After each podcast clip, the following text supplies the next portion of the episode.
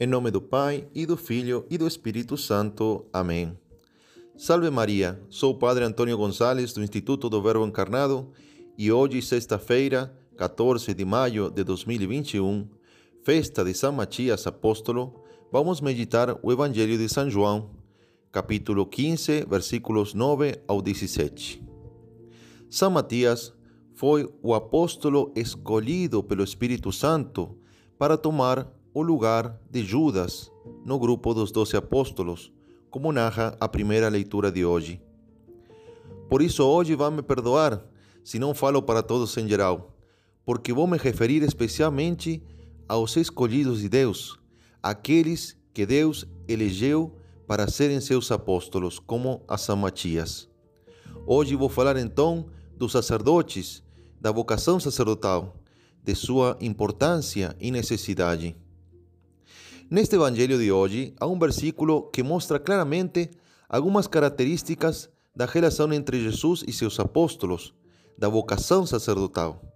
Me refiro ao versículo 16 deste capítulo 15 do Evangelho de São João, que lemos na leitura de hoje. O versículo diz assim: Não fostes vós que me escolhestes, mas fui eu que vos escolhi. Olha que verdade tão interessante. Muitas vezes a gente pensa que somos nós que escolhemos ser padres ou religiosos numa determinada congregação. Mas não é assim. Não fomos nós que escolhemos. Foi nosso Senhor que nos escolheu.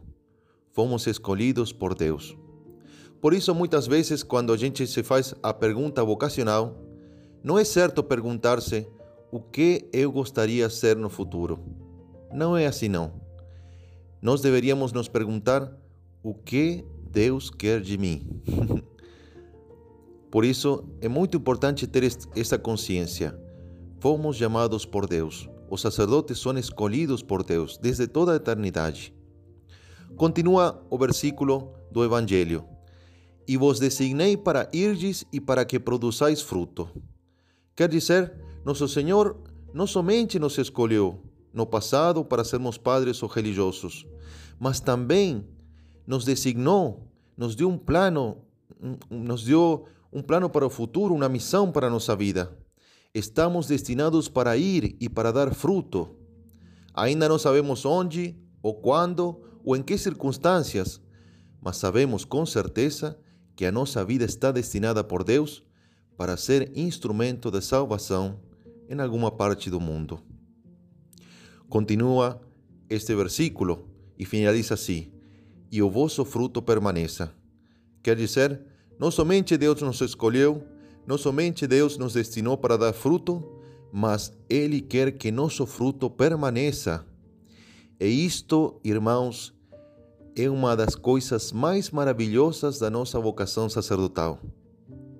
Que nosso fruto permanece. Esta é uma diferença importante entre nosso ministério e as outras profissões. Nosso fruto permanece para a vida eterna. Os frutos de trabalho de um sacerdote permanecem para sempre, enquanto que os frutos dos trabalhos do mundo, das profissões do mundo, são somente para este mundo e acabam com esta vida. Para que serve então dedicar-se toda a sua vida a um trabalho neste mundo? É muito importante, mas não é o mais importante. Para que serve então dedicar-se totalmente a ser um artista, a um ator, um músico, um pintor e buscar a beleza, a fama e a glória? Se vai durar pouco. Hum. Para que serve um cientista, ou um estudioso, um pensador conhecer o universo? Se tarde ou cedo vai chegar a seu fim, até o mesmo universo. Para que serve um atleta, a um jogador, a um esportista? Se esforçar e tentar de ter uma ótima condição física, se depois de alguns anos vai perder a velocidade, a força e até mesmo a saúde. Para que serve um médico ou um trabalhador da saúde se esforçar e tentar de curar o corpo, se do mesmo jeito o paciente, tarde ou cedo, vai acabar morrendo? Para que serve, enfim, a um empresário e a um comerciante fazer negócios, juntar dinheiro e se sacrificar pelos bens materiais, se ele, quando morrer, não vai poder levar nada disso. todos esses trabalhos, queridos irmãos, são importantes, servem a este mundo, eh? são necessários, são úteis, mas eles não são para sempre. Eh? Acabam com este mundo. Assim, por isso, assim, todos os frutos destes ofícios e profissões são importantes, mas não são tão importantes como os frutos que pode produzir um sacerdote. Porque aqueles são temporários, passageiros, provisórios, transitórios, enquanto que os frutos de um sacerdote permanecem para sempre, permanecem para a vida eterna.